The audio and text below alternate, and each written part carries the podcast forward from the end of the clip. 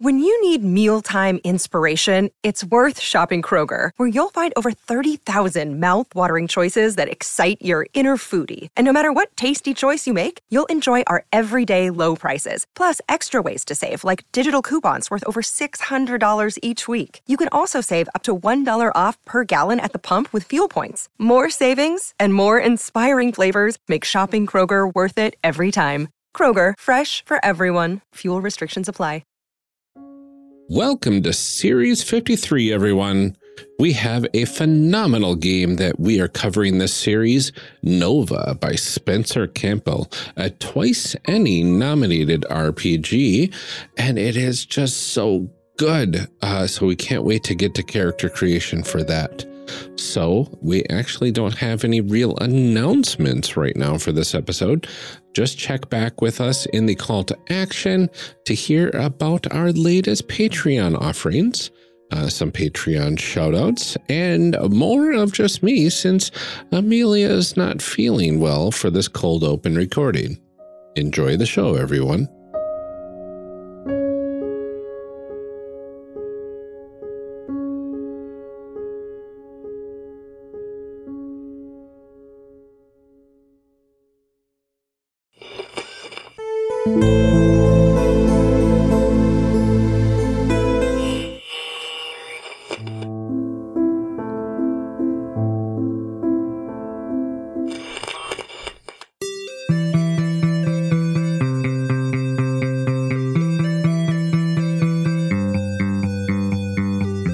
Welcome to Character Creation Cast, a show where we discuss and create characters, the best part of role playing games, with guests using their favorite systems. I'm one of your hosts, Ryan, and this episode, my co host Amelia and I are thrilled to welcome Spencer Campbell, indie groundbreaker, award winner, and creator of the game we are covering this month, Nova. Welcome to Character Creation Cast. We are really excited you're here. I am particularly super excited. I know we've wanted to cover this game for a while. I think it's been on our list. Oh wow, that So I'm I'm super excited. Ooh, thank you. Thank you so much. I'm also very, very excited. I love your show. I absolutely love your show. Oh, good. Um, Well, I love your games. So this worked out perfectly. wow. You got games in my show. You got show in my shows in my games. games. I was first introduced to the show um, when you did your Spire episode a ways Mm, back because I'm obsessed with Spire. I think it's God, it's such a good game. it's so good. The system is good. All of it is all of it is very good. And so I was like desperately trying to find Spire content online to just like put more into my brain. And Yes. your Mm. show was one of the first things that came up, and I was like, oh, not only do I get more Spire, but I also get exactly like you said, the best part of role playing games, just making Yeah. the character. Right, just the, just the beginning. So- the part that all of us do and then don't ever get to the game. Yeah, which Yep. reminds me now I I don't know if we'll put this in the show or the outtakes or whatever, but I was told by one of my friends to ask you about your new game that you're working on Mm. because that one also uses resistance, doesn't it? um, I Or kind of. yeah. So I Or am I thinking of something no else? no no. That's I am like in the cusp of like making my next fantasy game, which is a um, it's Lumen, but I'm going to borrow elements of the Resistance that I like a lot, especially the um, dice pool system. The idea of like building a pool out of skills and domains and things like that is awesome Mhm. to me. Um, I'm still going back and forth on whether or not I want to do my my um, sped up version of how Fallout is resolved compared to base resistance. Um, I may do that, Mhm. may not. I don't know. I'm like, I'm going There's still super always back and like forth. So many fiddly bits to like decide. That's the part of like game design that I just can't like wrap my head around how people do it is like all of those little tiny decisions. I just get so overwhelmed by them. I'm like, as a broad concept, here's what I want to do. Yeah, Why isn't it doing that? just just be now. Just, Just be do now. it. Will like just I do it. decided on a thing. Like I made two choices and I don't understand why it's not working. I end up making a list of like way too many choices, and then I go, "What have I done?" Uh, because I do truly like to make simple and fast games, and so it's it's for me, it's always like way overshoot, and then like chisel, chisel, chisel, chisel until it Yeah. becomes a thing that I want. So I overproduce in my own head and in my like my Google Docs, and then I I literally talk myself out of doing the things that I've written down. That's my process is to go, okay, I love past Spencer had an idea. It's not a bad idea. It's just not the idea we need right now. Uh, and Right. current Uh-huh. Spencer But, will like, fix maybe- this. Maybe Spencer could put that idea over here Right. for another time. exactly. I love that. Um, do you want to tell us a little bit more about yourself? I know, and you're working on lots and lots of projects. So, anything else that you'd like to to plug or tell people about? Sure. So um, I'm I'm Spencer Campbell. You might be familiar with the publishing name that I use, which is uh, Gila RPGs. Uh, I've been designing role playing games uh, out of Chicago for about two and a half years now. Uh, my very first game was called Score, which is a uh, homage to my love of crime. A lot of my games are about crime, it turns out. Uh, I have a brand. Crime is fun. Uh, it's very fun. And um, if you've um, heard of some of my other games, um, it's likely going to be um, Slayers, which is my fantasy my fantasy monster hunter game in a cursed city. Uh, I also created the Lumen system, which is what Nova, what we're talking about today, is based off of, and it's a power fantasy SRD that I created to emulate video games and power fantasy vibes and stuff like that. And uh, turns out a lot of people liked liked it and made stuff, which was the coolest feeling in the world to see other Mhm. people make things for your stuff. So, uh, yeah, that's that's generally who I am and some of the stuff that I've done. Very Very cool. cool. I've I've heard I heard like nothing but Lumen for like a, like there was like a couple of months where like that was all of my circle of people was talking about was like Lumen and all the things that they were going to do with it. And it was like okay I probably should look into this. And now you know like months and months later like we're finally getting around to it. We- but We will Like, inevitably people were super excited about it. Like and I see why Oh, thank having you. read through it now. But like it was like wow okay like this is clearly something that i need to figure out because it was it was really popular really fast it feels like. It um i'm sure we'll we'll talk about this but uh it was you know it came together very quickly because it was fueled out of rage and spite when i designed it. And so uh Mm, all the best things yeah are. so that uh creation process made me make it very quickly and other people rode that wave with me uh and it just kind of carried for a while which was good. That's Amazing. awesome Uh, well, I am really excited to learn about this game. Uh, so let's go ahead and get into this, and we can start by discussing what this game is all about. What's in a game? So, what is the core concept of Nova? So Nova is a power fantasy combat sort of game that uh, where you take place as um, exosuit pilots in a world where the sun has exploded, which is normally a pretty bad thing. Turns out it's bad for the game of Nova as well. Uh, so the sun explodes uh, and it crashes down these shards of sunlight uh, into the planet, and you play as these pilots that are fueled by these sun shards, and you go out into the dangerous haunted, twisted world that, that comes from a sun exploded planet uh, to try and uh, bring back technology, revive your your city, and and what I say, bring a new dawn. Mm, I like that. yeah i love the concept of like the sun shard like i don't know why that is the part that grabs me. Is just like what is it? What does it do? Where did it come from? Why do we have it? Like i don't i really like those little bits where it's just like one like that little bit of a word of Mhm. like sun shard. It's like oh cool. Yeah, my um, you know, the the very earliest forms of what uh, the the world of Nova came from was years ago, like I think 2018 or something. The the 200 word RPG contest that's held every Mm. year. One of the themes might have been 2018 or 19 was the sun is dead, um, and from that. My buddy Mike Riemann, who has done the art and layout for a number of my games, um, like Slayer's Almanac most recently, um, Mhm. we just sat there and talked about like what would it be like to be in a world where the sun exploded and it, we went down this wild path and like the sun shards and the sun wells and these ideas kind of um, got early percolation from that uh, you know trying to take all that to 200 words was a challenge but uh, but just Yeah. uh, the early like groundwork for what this world would be came from mike and i just sitting on a sunday morning drinking coffee going like wow what would happen if the sun was not like not just gone, it exploded and, and rained down on Right. us. yeah which it gets a little bit into our, our next question which is what kind of setting do you play in um, are there particular things that you really wanted to highlight about this kind of world you know like you mentioned the difference between just like not having a sun and the sun having exploded. Like what what parts of that did you really want to play around with. Yeah, because you you know you hear that the sun explodes and you go, well, game over, right? right. okay. Why? Why, why is this book seventy some pages?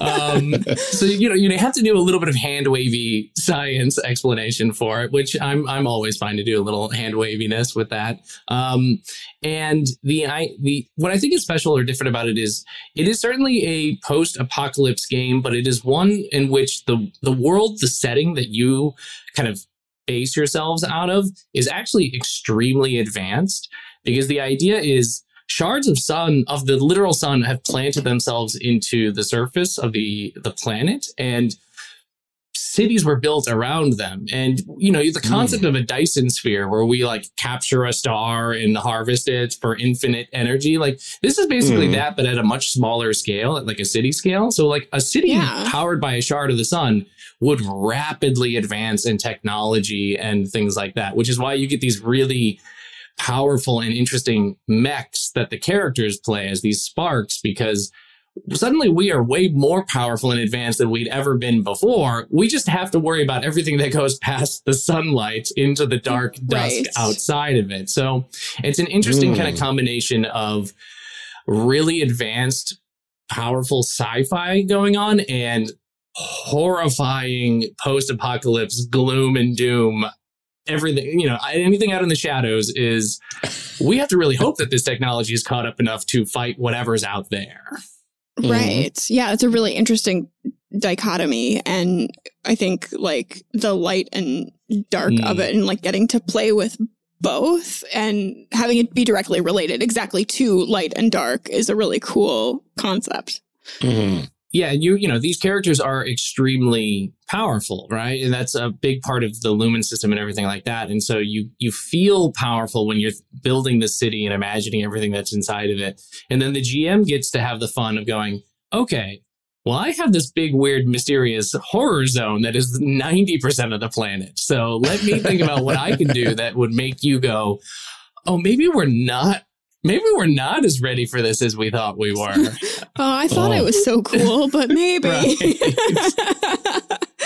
I'm getting some like eldritch horror feels from the darkness. Yeah, I mm-hmm. loosely allude to this sort of stuff. Like, there's going to certainly just be baddies out there that are just like maybe the baddies you're used to. But then you also have to imagine that a planet where the sun has gone away is going to start to like twist and turn the life that lives outside of it. And mm-hmm. so you get these elements of like beasts that are out there that are very strange. And there's a cult that worships the moon because naturally, if the sun is gone, then the moon's going to be our next best best thing in terms of like celestial bodies to worship. And so you're going to get this really creepy, gnarly moon cult out there. And then oh yeah, I've got mean birds in my games because I have a brand that is also, if not crime, I love crows. Uh, and so mm. I have a faction that has appeared in multiple games and has started to appear in other people's games called the Corvus Dominion. They're this weird avian alien species. And uh, mm. they were on our planet when the sun exploded. So they're stuck here with us and they're not happy about it.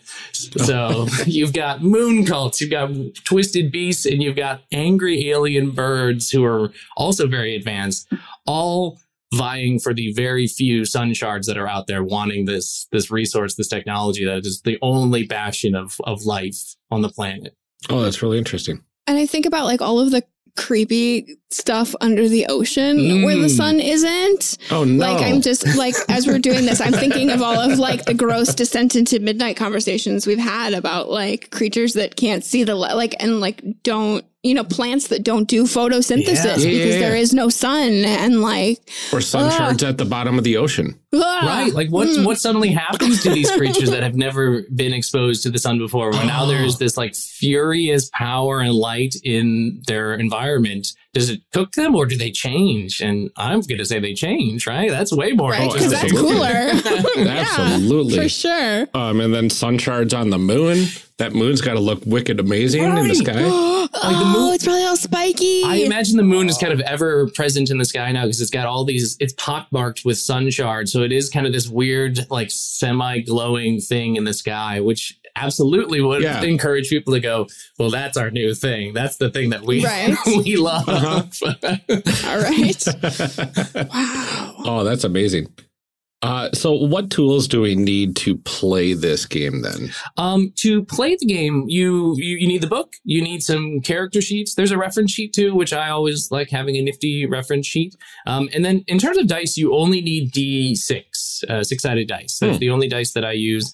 Um, that's truly all that you need. Um, and but I know that some people uh, we'll talk about this. Nova uses um, theater of the mind as a, a space for combat. We don't use a, a grid necessarily, but I know that different people have different abilities to visualize components in their mind's eye. So I, you know, I recommend that maybe grab a sheet of paper and some tokens or something to represent where things might be on a battlefield if you uh, need that sort of stuff. I've also seen plenty of people who like to use tokens for health and fuel, which is the the two main resources in the game, rather than like erasing and uh, writing on your sheet Yeah. again. Like use some use some Yeah. fun tokens. Um, but truly, uh, just just to, to hop in, somebody's got to have that book to have read it, uh, and some character sheets and some six sided dice, and you're ready to rock and roll. Very cool. I have to say, I'm a big fan of quick reference Mm. pages. Like I'm on record on our show too, talking about how like I think books that are more than like 25 or 30 pages should have a rules Mm. reference at the beginning, so I know what I'm getting into. um, but I like that you have one that's just like the one page reference guide that like Mhm. because my brain is like, okay, here's what I actually need to know right away, and then I can dig into the rest of it as I see. Exactly. I mean, so I, I before I got into role playing games, I was really into board games. Still, really am into board games, and I was trying to design them as well. And so I know how important for once a board game becomes even just slightly complex, having a quick reference card or something like that that each player can have in front of them will just immediately smooth out a lot of the, the hurdles that you're going to run into. So having seen it be so important in board games, it felt like you you gotta have something like this in a game, even if Right, even if because I- board game rule books are only like ten pages, and that's too right, much. So. right. Like even if I, in my mind, imagine Nova as a rules light game, that doesn't mean that it's inherently like easy and you can hold everything in your brain, right? You're gonna want that sheet there, so you can't, you shouldn't have to hold all this in your brain. Nobody should have to do Mhm. that. well, especially the first couple times Right. too. You know, like it's when you get into a campaign of a game. Usually by like the third or fourth session, I'm like, okay, I've got Mhm. this. Um, but yeah, in that first couple, it's like, okay, hold on, how do I roll initiative again? I don't remember. and like I wrote the game and I still need it, right? Like I look at it and I go like, okay, so uh which iteration of know I Lumen is this? did Because I did it different in it. every single game I've ever made. so right. uh it's it's, Uh, it's yep. nice to have. hmm Mhm. Uh, what kind of stories and themes were you hoping people would explore with this game? Um, we talked a little bit about like the, the light Mm. and the dark parts, um, but are there other things that you were really hoping people would use this to to look through and work through? So, um, Nova at its core is a power fantasy game because it is designed with Lumen, which is a, a power fantasy uh, uh, system. So it is designed for your characters to feel powerful. Uh, you are designed to go out as uh, these very powerful, cool mechs, and fe- you know you're going to face these horrifying things that we've just been talking about, but you're also going to succeed and that's a big thing Mhm. that um, i just i like to make that clear ahead of time with some of my games the players are here to win and the gm is here Oh, so it's not Warhammer it then? is not it's not warhammer and it's not adversarial where it's gm versus players it's Yeah. these players are going to go have a really cool fascinating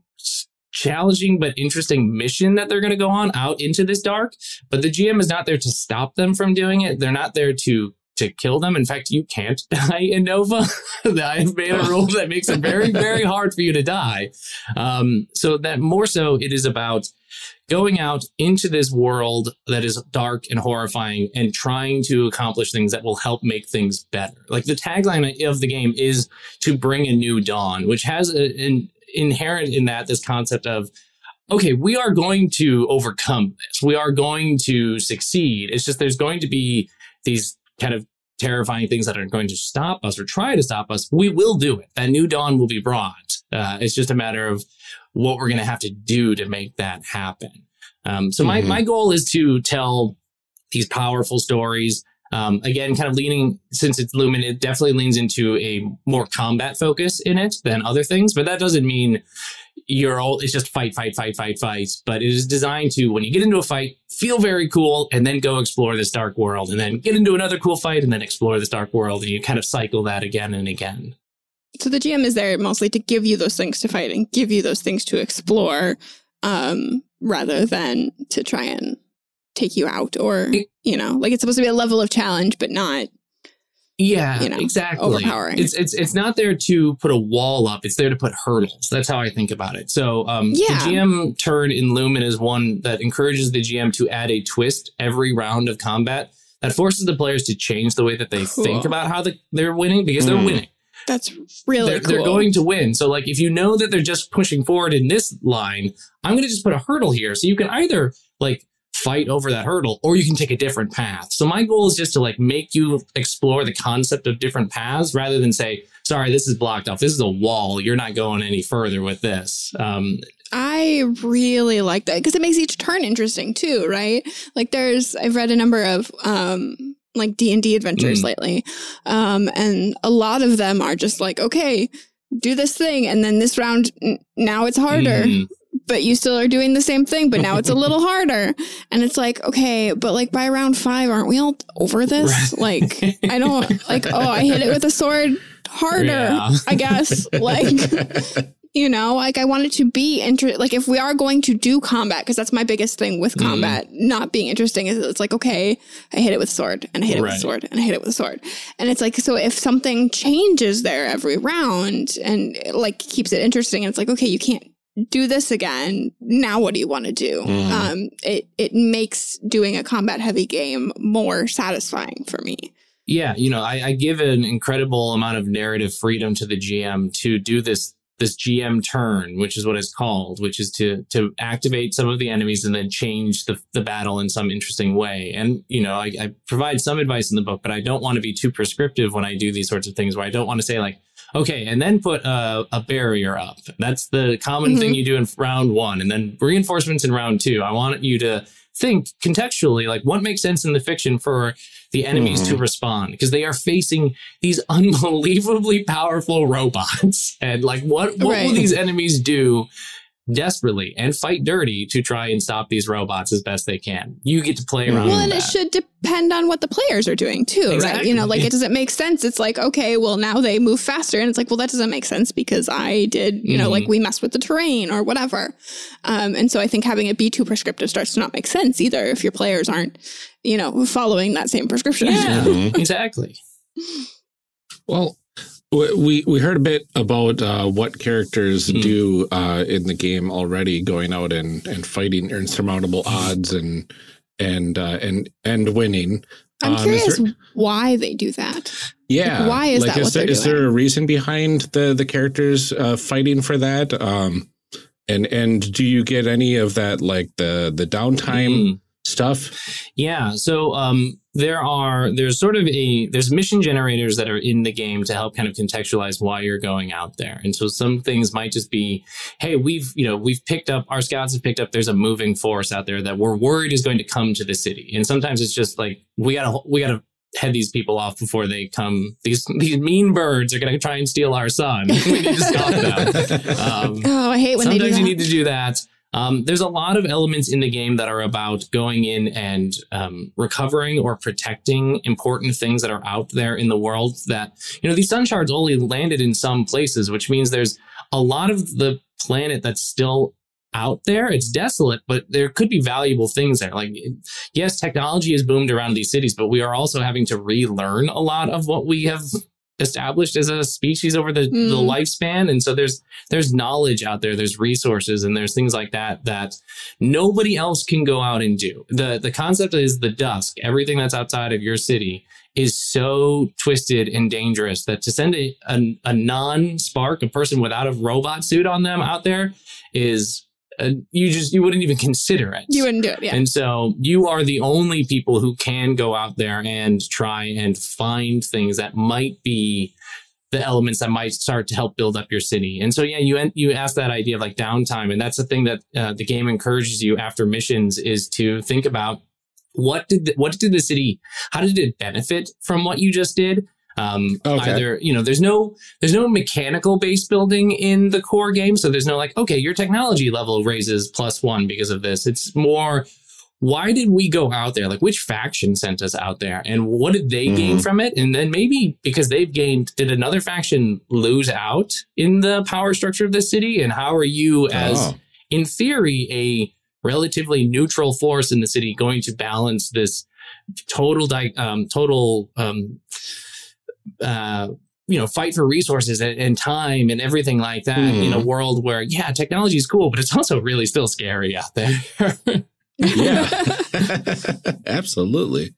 Um, what do you think? I, I particularly want to ask because it's because it uses Hmm. Lumen. Um, and as you mentioned, like lots of people have have taken and done that done things with Lumen.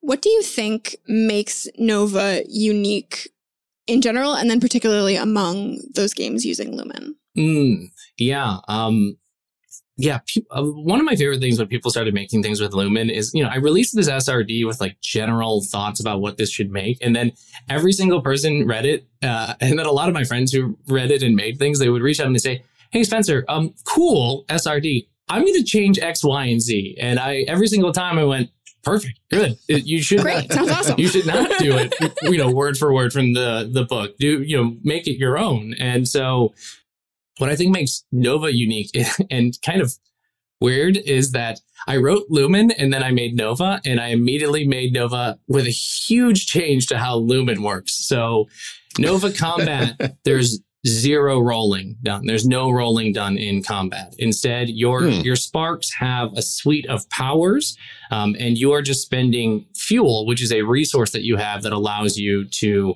activate those powers. And so rather than thinking, is my attack going to hit? It will hit. It will absolutely hit. The question is, which power is going to help you the most or your team the most in this moment? And so Mhm. combat is more about a it's a it's a puzzle solving sort of thing. I like to think of a lot of my combat games as more puzzle solving than just Hmm. Rolling and trying to get the odds in your favor because again the odds are in your favor. You're very powerful robots. So now Yeah. how do you want to it's more how do you want to do this all the time? Um, my my mentality is if i can give my players a button that says do something cool i don't want them to just be able to push it once per fight or like once per session. I want them to just keep pushing that button. Um, and so that's what nova is designed to do. So i i immediately deviated from the lumen rules which is you know, maybe roll for attacks and things like that. Instead, I just said, no, you're just going to, it will work. It's just choosing each round the thing that is going to help you in that moment, which then plays well with the GM turn where they are now trying to think, okay, I'm learning what the powers are of these sparks. What can I do that's going to make them have to do a different power? So they're not just doing the same thing again. They're not just swinging their sword over and over. Uh, they're not just doing Mhm. this same Mhm. thing again, but now I've done something that sort of nullifies it or re- reduce its effectiveness. Um, Yeah, I really liked the when I was reading through it the concept of not having to roll for those powers because it does it does really play into that power fantasy of like oh I'm mm-hmm. good at this. Like there's no question of like can you do this? I can do it. It's just a matter of like does it how much does it help me long Mhm. term and like is this the right choice for the situation it's not Right. like am I competent or not yeah, and uh, that's always been a thing that has frustrated me with with other games where there are these sorts of like roll to hit thing where you're like, well, if I'm like a level 12 fighter, I'm probably gonna Yeah. hit, right? Like I'm pretty good at using a sword at this point, and like you would think right and then, then you don't, and it's it feels it feels weird. The the the fic- It's like this is my whole thing. I've trained my whole life for this. Like this is what I do. Why can't I do it? You know, and then it's like, and then why am I not having an existential crisis about that? Because it feels like that should be a mechanic too. Then Yeah, right. Right. So that that like that weird dissonance that gets created in the narrative in the fiction at the table when we have these moments where we know we're capable and then we just fail because probability dictates that every once in a while you're going to fail. Uh, and so I didn't want that in Nova. I wanted to capture that concept of no, you're gonna you're gonna do it. It's just is this the thing that you want to do? You've got four powers. Is this the power right now that you want to use? Um, or Hmm. does one of your other ones help you in this moment? Uh, and I, so I, I like to think of it as a more puzzle solving power fantasy thing as opposed to Mhm. you're always hitting, always hitting because you just have a d20 and everyone else is rolling d4s. Uh, it's, uh, so I think that's the thing that makes it unique. The other the other big thing that I talk about a lot with Nova is that I consider characters in Nova to be level 20 characters. I consider you to be you're there. You did it. You are the robot. Um, and to me, I think about playing Nova uh, and and creating and changing your character with time as um, creating builds. So it's like the like a late game MMO sort of thing where you're like, okay, I'm max level. Hmm. What gear do I want? And I know we're going to talk about Yeah. advancement at some point, so I won't Oh, yeah, I won't dive in. But like that concept of like which mods you choose to change your powers is the that's the play, not I get more Oh. powerful. It's you are powerful. How do you want to be powerful? Is is the Yeah. question. Uh, all of this is tickling my min max brain. yep. so much uh because like that that whole like what what is the best thing i can do Mm. in this very specific situation um and then what what choices can i make to to just up my my ability and power just a little bit more and and and how will that help in the future because of the based on the missions that we've been going on and yeah. and what's kind of on the horizon oh that's so good It's uh, you know, folks will always come up with new, interesting builds for Sparks that I couldn't possibly have predicted when I come up with when I came up with the mods and everything. And so it's always fun to think like, this is my pyre, and my pyre plays by a really different way than maybe Spencer had assumed pyre plays, and that's Mhm. cool. I love that. Absolutely. So, uh, before we get into the terms and concepts and then character creation, uh, we'd like to talk about the history of the game. Uh, so, so when did uh, you start development on this? Uh, I know you were talking about the the 200 Mm. uh, word RPG that kind of sparked the uh, the whole setting and everything. Uh, but when did when did development on uh, Lumen and Nova actually start? Then Yeah, so I, I I had to do a little research because I, I knew this was one of the questions, and I was like, when when did I actually start this? Uh, because it, it, it it it flies and it blurs together because it is Nova is part of a line of Lumen games that I've sort of created that all kind of created they fed into each other and so um, trying to unravel that knot i needed to do a little bit of uh, research um, my Mhm. so nova the concept of what would become nova setting wise absolutely kind of originates from mike and i's early talks from that 200 rpg the concept of what mechanically and what would be developed into nova um, came in march of last year. So um, Oh. march of last year i was i released a kickstarter for five hours uh, which was for a, What? a game called frame um, amazing. well no no no not amazing oh no. Because- five, a five hour kicks. I've, I've never that- heard of wouldn't- such a. That would be kind of nice, actually, because I don't like doing long Kickstarters. Um, No. yeah, I know. Like, how do you how do you sleep for that whole like it's not- month? you don't. Uh-huh. You simply don't. Um, oh, okay. uh, I, so I made a game called Frame, which was my love letter to um, Warframe. Uh, and I uh, created a Kickstarter for it, and then uh, immediately. Uh, apparently made the warframe fans very mad um, and they basically did a targeted harassment uh, campaign against me Oh no! So I closed it after five hours because uh, they had sort of invaded every social space that I existed on online. Um, so What did Ugh. you do that made them so angry? they they have a, a, a deep belief that the the property, the concept of like exosuits and things like that is belongs to digital extremes and is theirs. And more importantly, that if they tell the company that this random indie RPG guy out of Chicago is making something that is an homage to it, that the company will love them. That that is a thing that the company wants you to do is be a snitch. Um, and so what kind of corporate nonsense is that? It, it was so it was horrible. It was really really bad, and I, I disappeared Yeah. for a, a little while, and wow. I I came back. Um, f- like I said at the beginning of this, fueled with rage and. Furious. Um, Yeah. and uh, I, I understand that now. Wow. And so I did like an interview with Chase Carter at Dicebreaker about it, uh, and talked. Basically said like I, gamers mean nothing to me anymore. I, I just I can't stand the concept of a, of a gamer now because of things like this. And uh, so I I sat down and I said, well, I made a really cool game. Frame is a very cool game, and I don't want to just get rid of it. So what can I do with it? Let me strip away all the coat of paint that is going to make the Warframe people mad, and move in a new coat of paint that is distinct enough that hopefully won't uh, raise any uh, riots against me. Um, wow. yeah. So uh, in March, uh, I started working on the early concepts of what would become Nova uh, because uh, uh, both thematically and mechanically, because it was an evolution of what Frame was. And Frame was very much this idea of you are these very cool, powerful exosuit people, and you're using powers all the time, and you're just spending tokens and resources to do that. And I said, that's really fun. Then we just put it in a new world. And so March is when Nova kind of began to emerge. And then I realized I need to codify this a little bit more. And so I, in April, I designed Lumen. So I made Lumen Hmm. the SRD as a guide for me to go back to Nova. So I said, I need, I need, I need to kind of understand like why frame was designed the way that it was because I just, I just wrote Mhm. it. And so I gave it context by stripping out all, everything but the mechanics. And I said, this is Lumen now. This is the rule system by which frame and my first game in the system light was made.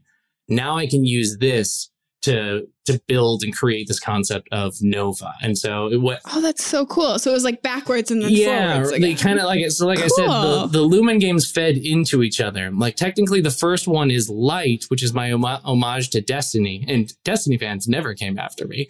Uh, they they love I Light. know. Well, I was gonna say I have friends who are like all about Yeah. it. Like, so yeah, so light came about it, it was it's technically lumen like but it was before i had even the idea of what lumen was. And so that Mhm. helped me make frame. And then when i cut it all away i said okay i think i could see the the thing i was going for between light and frame. Let me transform that into this thing called lumen and this will be my guide. This will be my skeleton that i can build future games off of and then Hmm. Nova kind of very rapidly uh, came uh, came together after that. It just it just flowed out of me. Uh, it was it was a lot of fun to write. Absolutely, and, and that uh, became like the illuminated by by Lumen. Yeah, it sort of Uh, it sort of became the the first one that got that that phrase that that sticker slapped on it. And it's it, like I said, it's kind of weird because the the core assumptions of Lumen are that you do roll when you attack. Um, you're still gonna most Mhm. likely hit, but you're still gonna roll. And to me, I was like, no, no, no. I just got to get straight to the. I got to get straight to the very very cool power stuff. Um, and so it's been fun to not only see how Nova immediately deviated from Lumen, but how other things did too. And just, I'm always, like I said, I'm blown away with what people did with the system because it is, I, I cannot even comprehend the amount of creativity and directions people have taken with it. It's, it's very, very cool.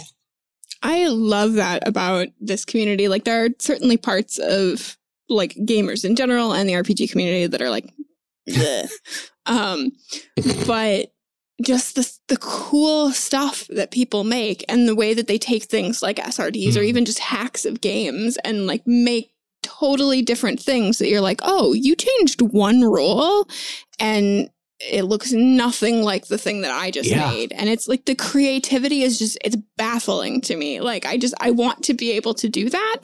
like and I I'm just I'm always shocked and awed at like the cool stuff that people come up with and the way that they they take these Mhm. things and are like here's how it applies to like Mm. my world and my fandom and my cool concept like it just it blows my mind it's so cool it's so cool You know, I, I got my design start in like hacks and stuff like that. And so, like, to me, I understand how important it is to have resources out there that help somebody just jump right into design rather than saying, I need to make something brand new from scratch. And that, because that's overwhelming. And so, a big philosophy for many, many, many of my games is to make it immediately hackable or really easy for you to make your own class or set a pack of monsters or enemies. So, and mm-hmm. people, I, I, I still just randomly discover things. Like I just go, oh, th- here's a Slayer's class that I had no idea existed, but somebody out there was like, I really want to make a Slayer's class based off of blank. And then they do it. And I go, whoa, this is super cool. And cool. Uh, exactly like you said,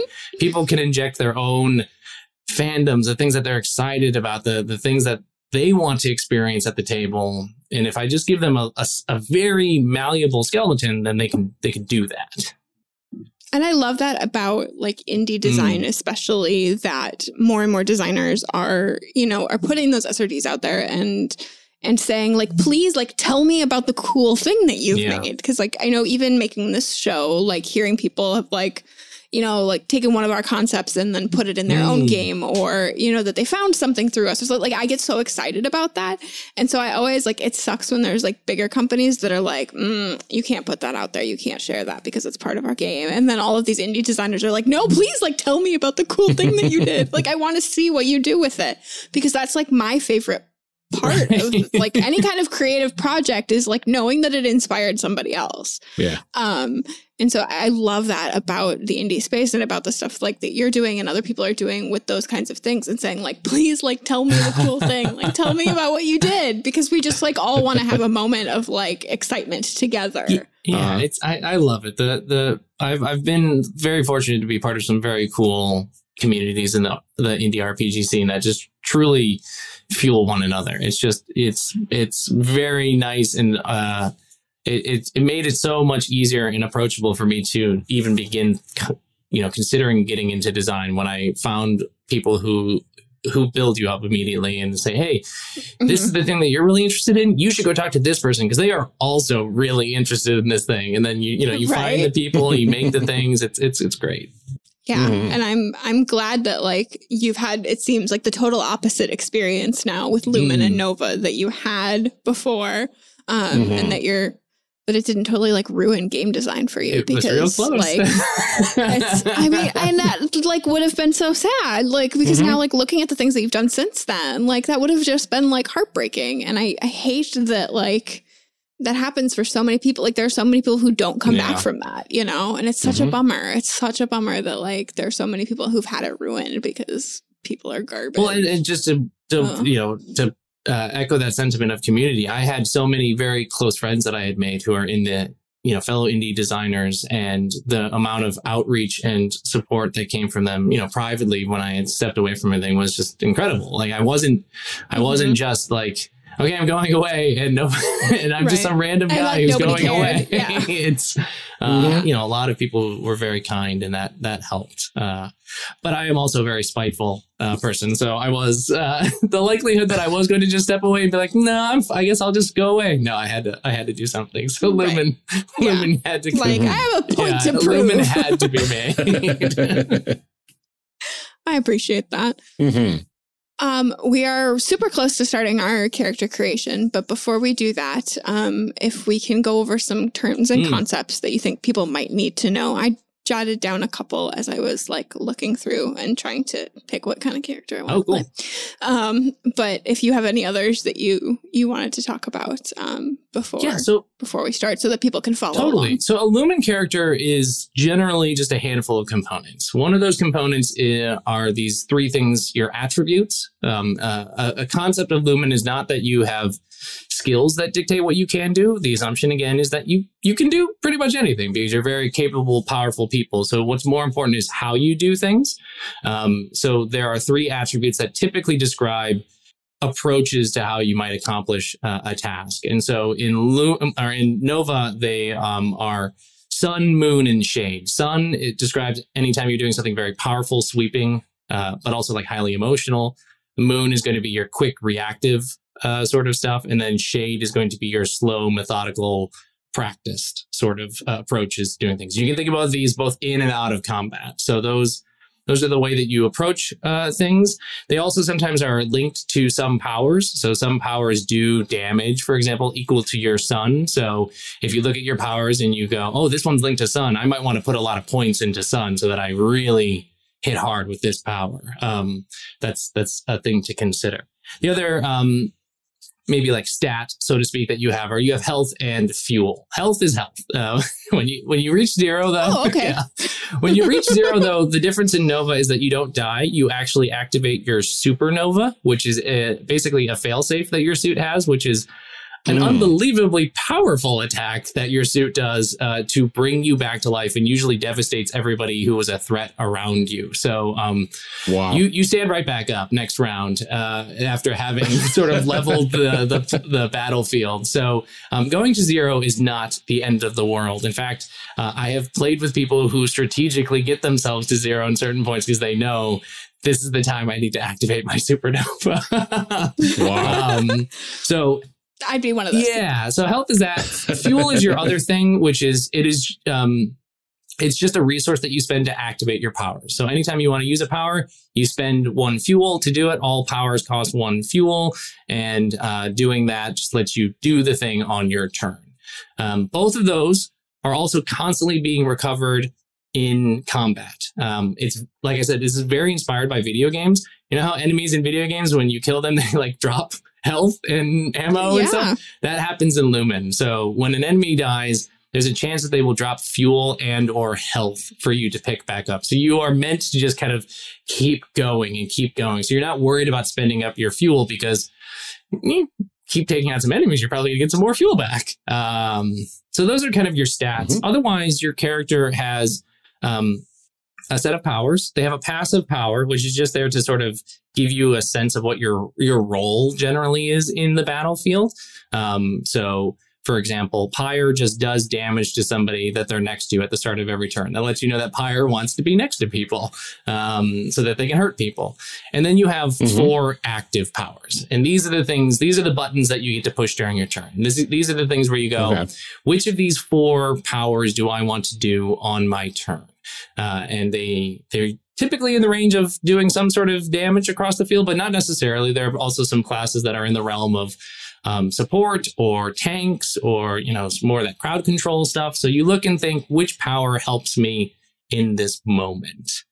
Um, those are the concepts of what makes up a spark. I think the other thing that might help is the idea of um, the ranges. So um, when you are, you know, these powers are defined by um, how far away something is. So um, things can either be close, near, far.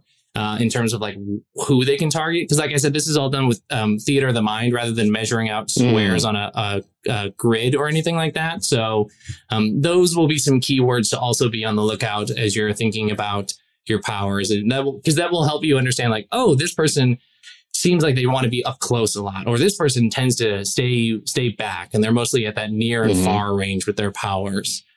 Um, the last concept are your mods. Like I said, uh, it's about builds in Nova rather than leveling up, and so you have a suite of different mods that during character creation you can choose from, and you'll just keep getting more of these as you play. Um, some of these mods are just designed to be persistent. They are just there to give you like small little boons. So a little bit of health, uh, you know, permanent Mhm. increase to health or any of those attributes or anything like that. Um, and then there are power mods that um, you can slot into your powers. Um, some of them are designed to help a specific power, and then others are just something like plus one harm. You plug that into any of your powers, and any harm that that power does now does more harm, or plus one range. If a power only hurt people at close range and you slap that mod into it, now it does uh, the same effect at close and near. So that's what I mean by Oh, like nice. you create the build, you create the the way that you function on the field that fits your vibe and also what the the your party needs. If if you suddenly realize you're all up close and personal, you go, okay, maybe I will take a range mod so that we can deal with something that's not always directly in our faces all the time. Uh-huh. So Yeah, I love that they're super easy too. That they're they are just like, okay, it does this now, and it's like, cool. I can just make a mm-hmm. little note that's like, this is plus one, and like, you know, they're super e- easy to slot in, and like, not have to look up 800 different things. Yeah. I, I hate I hate advancement in games where I'm like, okay, now what do I take? Where does it go? How do Uh-huh. I, you know, like I can only increase 15% Mm. based on where I bought the skill, Ryan. the, the goal is for in the mods to not have to learn a bunch of new keywords or new elements to the game, but for these mods to enhance the core rules that you are you, that you become familiar with, and then a matter of just tweaking your experience by shifting and changing mods throughout your sessions to go like okay i was playing with a lot of range but i think we're like good on range and i think i just want to hurt like i want to just hurt more so i'm gonna just just like do take some more yeah. harm or I'm actually burning through my fuel a lot. So I'm going to take the mod that like doesn't cost this power doesn't cost fuel now. Um, and you know, things Mhm. like that so that you can just find the, find the way that your spark will shine as brightly as possible out in the, on the missions. Very cool. Uh, well, I am uh, super excited to dive into this uh, and see what sort of sparks we create and and everything. Uh, so, are, are we ready to to make some people? I am ready. Let's make some people. I'm excited. There's a lot of options. Mm-hmm. What what uh, I, I guess for for Hmm. myself and for the audience, uh, what are our options for our sparks? Yeah. Should I do like a quick, quick pitch of the spark options just to help Yeah, out? if you Yeah, could, that like would if be we could do like a quick helpful. like Yeah. sentence or two about each of the choices. So the when I it, when I created these sparks, I came up with the first four, and then the next four came after that, and I've described them in lore in the book as wave one and wave two. Where wave one was designed practically, we need these sort of sparks for these sorts of things in missions, and then wave two was now let's get weird, uh, and so you'll you'll notice that things take a twist uh, in the second half of the spark options. So um, Pyre is going to be your in in your face fighter, big flaming sword. Uh, they love to get up up close and personal. Uh, so if you like uh, kind of an aggressive fighter, Pyre is your choice. Scorch is going to be your sort of caster equivalent. Um, so they summon fire from around the field. They do a lot of um, sort of like manipulation of the field too. Can can play a slight control or um, support role through that. So you like your wizards, Scorch. Um, Warden is your tank, big beefy tank. Uh, slams down a shield, protects uh, friends. Literally bull rushes around the battlefield, knocking people around. So if you like to be a bully, Warden. Uh, and then there is the uh, Voyager Spark, and Voyager is um, the the scout, the Pathfinder. Their whole thing is about marking Mm. enemies to help amplify your your uh, your allies in combat, or to just generally do like weird trickery, like throwing down holograms and swapping people around and things like that. So if you like a um, kind of a um, a light range supporty role, uh, or like a more crowd control role, Voyager's for you. So those were like the practical ones, and then it got weird. Yeah. uh, Pox this is where I live. is the plague robot, uh, specifically designed to Mhm. do like damage over time builds. So they start by infecting Mm. enemies at the beginning of the fight, and then they try and spread it uh, and speed up the infection throughout the fight. Grim is the necromancer robot.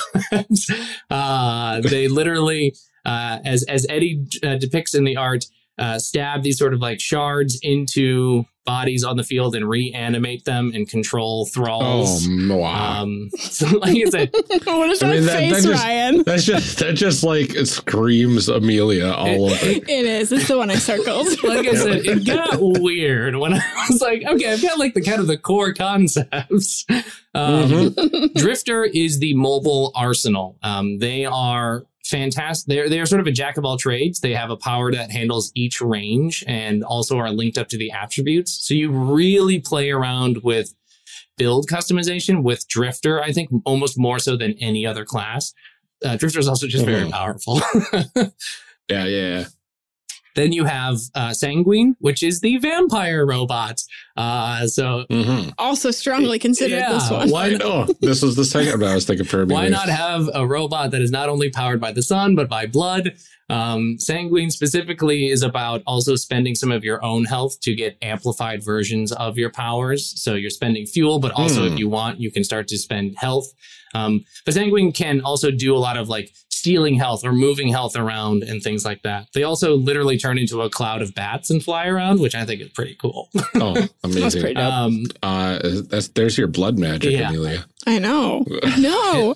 and then so, It's tough so choices, those, are the, Ryan. those are all the sparks, and then uh, Eddie wanted to do one more very cool one, and we we uh, raised the the stretch goal money to make Infernal, which is literally the devil, the devil as Amazing. a robot.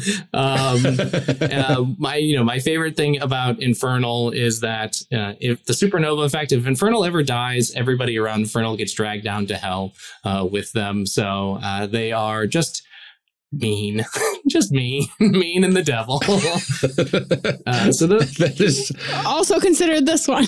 amazing. so yeah, um, it, it has been it has been a lot of fun, like conceptualizing the like the lore, so to speak, of Nova. You know, in my in my own head canon, Voyagers were the first sparks because we needed to scout out the area around us, and then we built pyres to defend the Voyagers, and then we realized we needed like wardens to protect the pyres because they got themselves in trouble, and then this the scorch Mhm. existed, and we're like, okay, we did it, and then humanity got weird and creative, and we're like, well. We have the power. Yeah. Let's make uh, vampire robots. Well, let, let's see what Yeah. else we can do. And so, That's as we do. That, yeah, that's exactly what we would do, uh, and that and that's amazing. so that's a that's a quick rundown of the uh, the nine sparks that are in Nova. Oh, so good. Do you have thoughts, Ryan? I do have thoughts. Okay, tell Um, me your thoughts. Okay, so I'm assuming that you're going to go grim, Amelia.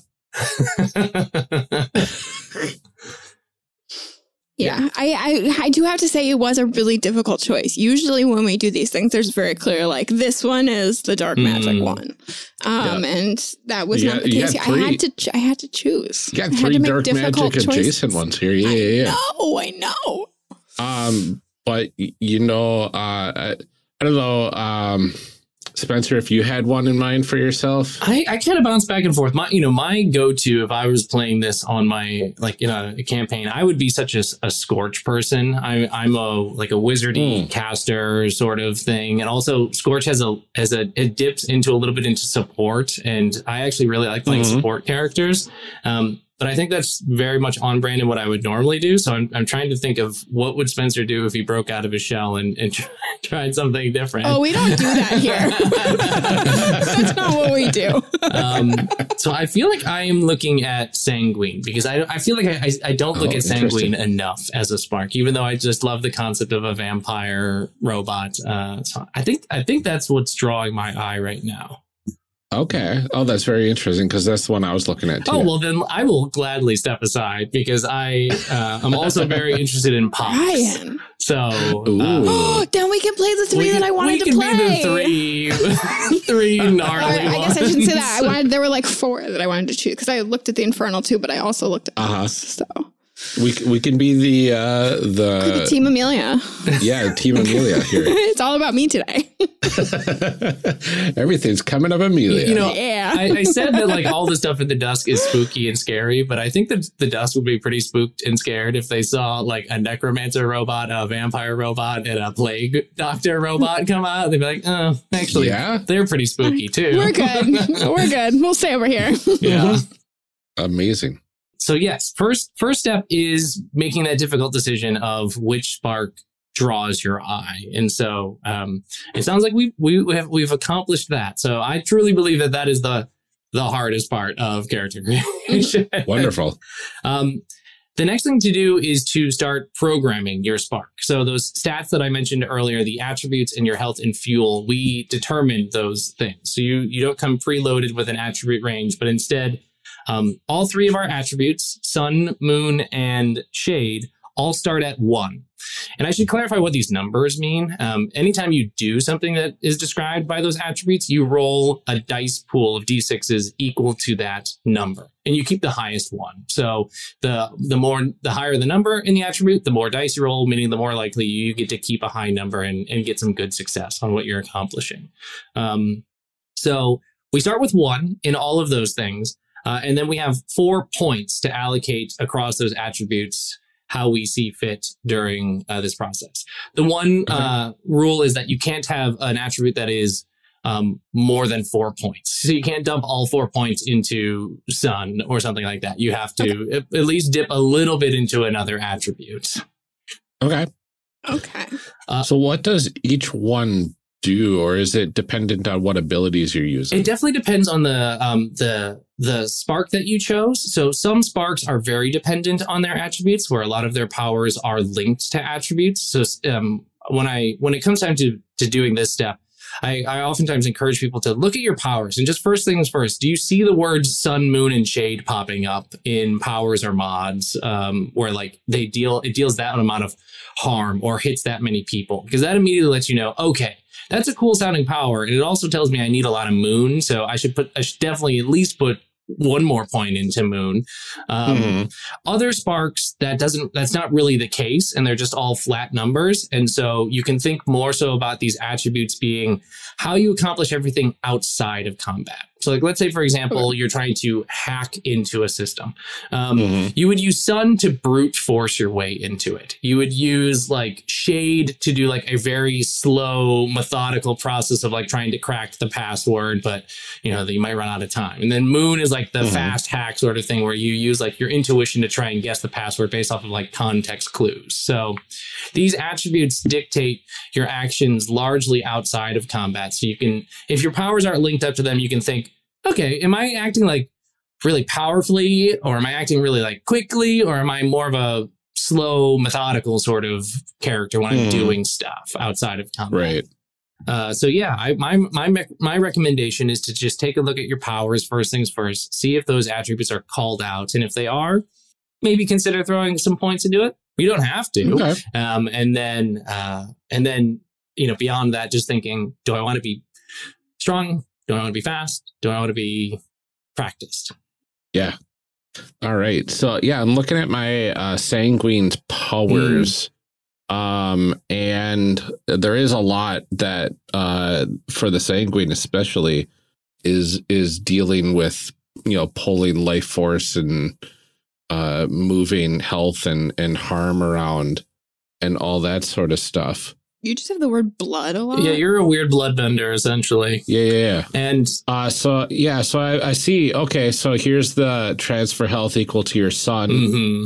deal harm equal to your shade, deal harm equal to your moon uh, depending on the power that I've got in there. Oh, that's interesting. So, you know, you have access to all four of those powers at all times in combat. And so you look at them and you think, like, which one am I going to be using more or which one really calls to me a lot? And, mm. you know, if so, I'm going to put, you know, if, if it's the one that's linked to Shade, like maybe I'll put one or two points into Shade so that since I know I'm going to be relying on that button a lot, pushing that power, I'm going to be real effective with it.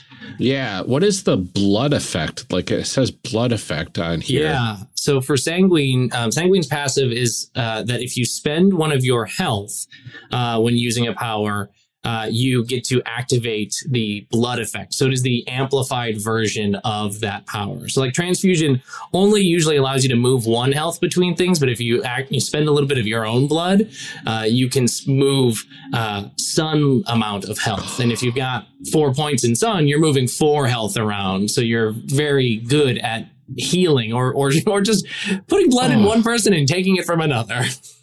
This is delicious. I love this. Oh, good. oh, um, Delicious. I'm talking right. about all this uh, blood. you vampire. Right. mm. Oh, it makes me want to have four in all of them. Yep. and you know each each spark you'll you know we'll eventually get to this part where you're choosing mods there you'll have opportunities to add to your your attributes so for example sanguine can eventually get plus one to sun moon and shade so you know that you'll be able to boost boost them a little bit. But yeah, a big part of it is just thinking, what's what's the thing that really calls to me right now in this moment? That's amazing. Like the siphon ability deals one harm to an enemy and you gain one health. But if you spend a health, it affects all close enemies. Mm -hmm. You just jump into a pile and exactly just have fun. Yeah, and then the, the turn before that, you you jump into that uh, pile of enemies by turning into a swarm of bats that flies into a group of enemies, and then you steal all their health. uh huh. Oh, it's so good. Um, Sanguine's uh, supernova they, they turn into a, a steel coffin and then they uh, they resurrect by appearing nearby somebody and then immediately activating that siphon power that you mentioned. So you come back and just start stealing health right away. You're like, give me my blood back. Yeah. Uh huh. I think I because nine don't really key off of anything in particular, so I just figured I would start by deciding on like how I personally feel like I want to do things. Yeah. So I just I I have my sun is two, my moon is two, and my shade is three, Cool. including those like initial three. Yeah, and a quick a quick cheat to see if you've if you've got it is if the sum of your attributes equals seven, you've done it. Uh, and this has been a, has been a helpful uh, trick that I use. I had to think about it too. I was like, okay, if it was one and then a one and then one and two is four. Right. like it shouldn't have been that Mhm. hard. It does, you're right, only go up to seven and nope, still sometimes sometimes sometimes we just need that quick trick. My my pox, I imagine them as not particularly uh, a very strong individual, so they just have the one in sun, and I just put I split my other points between moon and shade, so they're kind of a they can be quick on their feet if they need to be, but also um, very practical and slow, which uh, like a slow methodical but also fact acting fast acting thing feels very on brand for uh, a virus themed uh, like it. class. hmm Yeah. So I think that's what I'm going to go with. Yeah, I went I went uh three sun, two moon, two shade. Uh cuz that that three sun really helps uh my my transfusion ability. So I I can kind of see myself a little bit as a macabre healer of the Mhm. group, yeah, exactly. I love which that. sounds amazing. Call to action. Yeah, like that. Oh, this game is just so good. Almost everyone that hears about this game seems to get inspired to actually create a power fantasy game of their own for a different genre, myself included. Uh, one guess what genre I went with. But before we let you go for the week, just a couple calls to action and Patreon shoutouts. First up, if you haven't checked out our Patreon lately, we've got some really cool things on there. Our latest offering is a video recording of our broken actual play that Amelia and I were able to do in person. Broken is, of course, the uh, two player tragic romance RPG by Ben Wallace that we covered in a spotlight episode not too long ago. It was really a fantastic time, and we had a lot of fun with it. And it really proved out how well my new studio was with recording for a couple of people. So, really, I, I think Amelia and I are going to try this again uh, as soon as we are able to, because uh, there's a lot of good games that we could probably play together. Coming up soon, we have a few more pieces of bonus content, uh, which I'm really excited about. Um, all available at the side quest level and higher, uh, that I think you'll all really enjoy. You can find out what is all offered by going to patreon.com slash character creation cast. And speaking of Patreon perks, one of those perks is us personally thanking you every episode until this list gets big enough and we have to split it up between episodes. So, without further ado, flying solo here, thanking everybody. Thank you to our first patron, Lieutenant, for your continued support. Eric Bonds, thank you as well for your support. David, aka Tigranosaurus, thank you. Matt Newton, thank you as well. Daryl Holiday II, thank you for your support and all the great comments on our Patreon posts. We really appreciate those. Shadim Cabal, thank you. Caleb, aka the shyest barbarian, thank you so very much for your support. Benjamin Sweeney, thank you as well. Lorcan McGinnis, thank you so much. Rob Fletcher, thank you. And Kevin Brown, thank you so very much. And thank you to all of our future patrons. We wouldn't be able to make this show as easily without your assistance, and we really truly appreciate your generosity. That's all we have for today.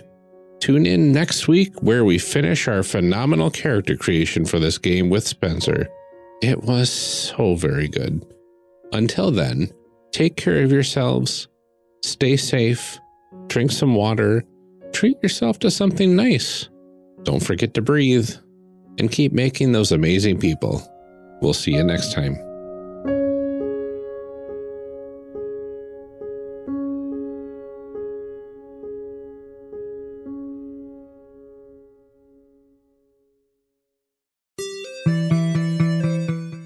For joining us for part one of this character creation series.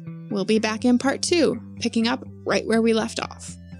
Character Creation Cast is a production of the One Shot Podcast Network and can be found online at www.charactercreationcast.com. Head to the website to get more information on our hosts, this show, and even our press kit. Character Creation Cast can also be found on Twitter at CreationCast or on our Discord server at discord.charactercreationcast.com.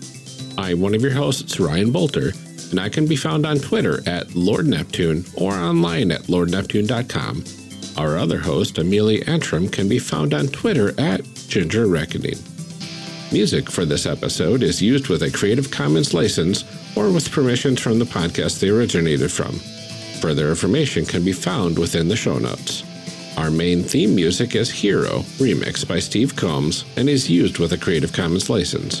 This podcast is owned by us under Creative Commons. This episode was edited by Ryan Boelter.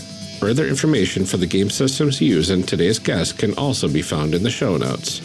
If you'd like to support our show, find us on Patreon. Get access to bonus episodes, extra outtakes, and much more at patreon.com slash character creation cast. Thanks for joining us. And remember, we find the best part of any role playing game is character creation. So go out there and create some amazing people. We'll see you next time.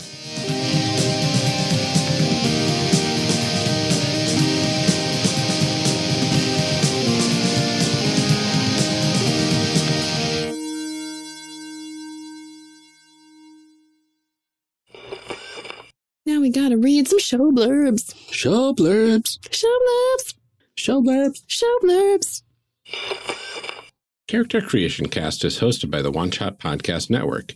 If you enjoyed our show, visit oneshotpodcast.com where you will find other great shows like System Mastery. System Mastery is a delightful stroll through the history of role playing games, except the games are terrible and the hosts are real jerks about everything. Join hosts Jeff and John as they explore the weirdest games ever made to talk about what worked, what went wrong, and which Silverhawk was the best. It was Hot Wing. Don't even add us. Find their show at systemmasterypodcast.com or oneshotpodcast.com.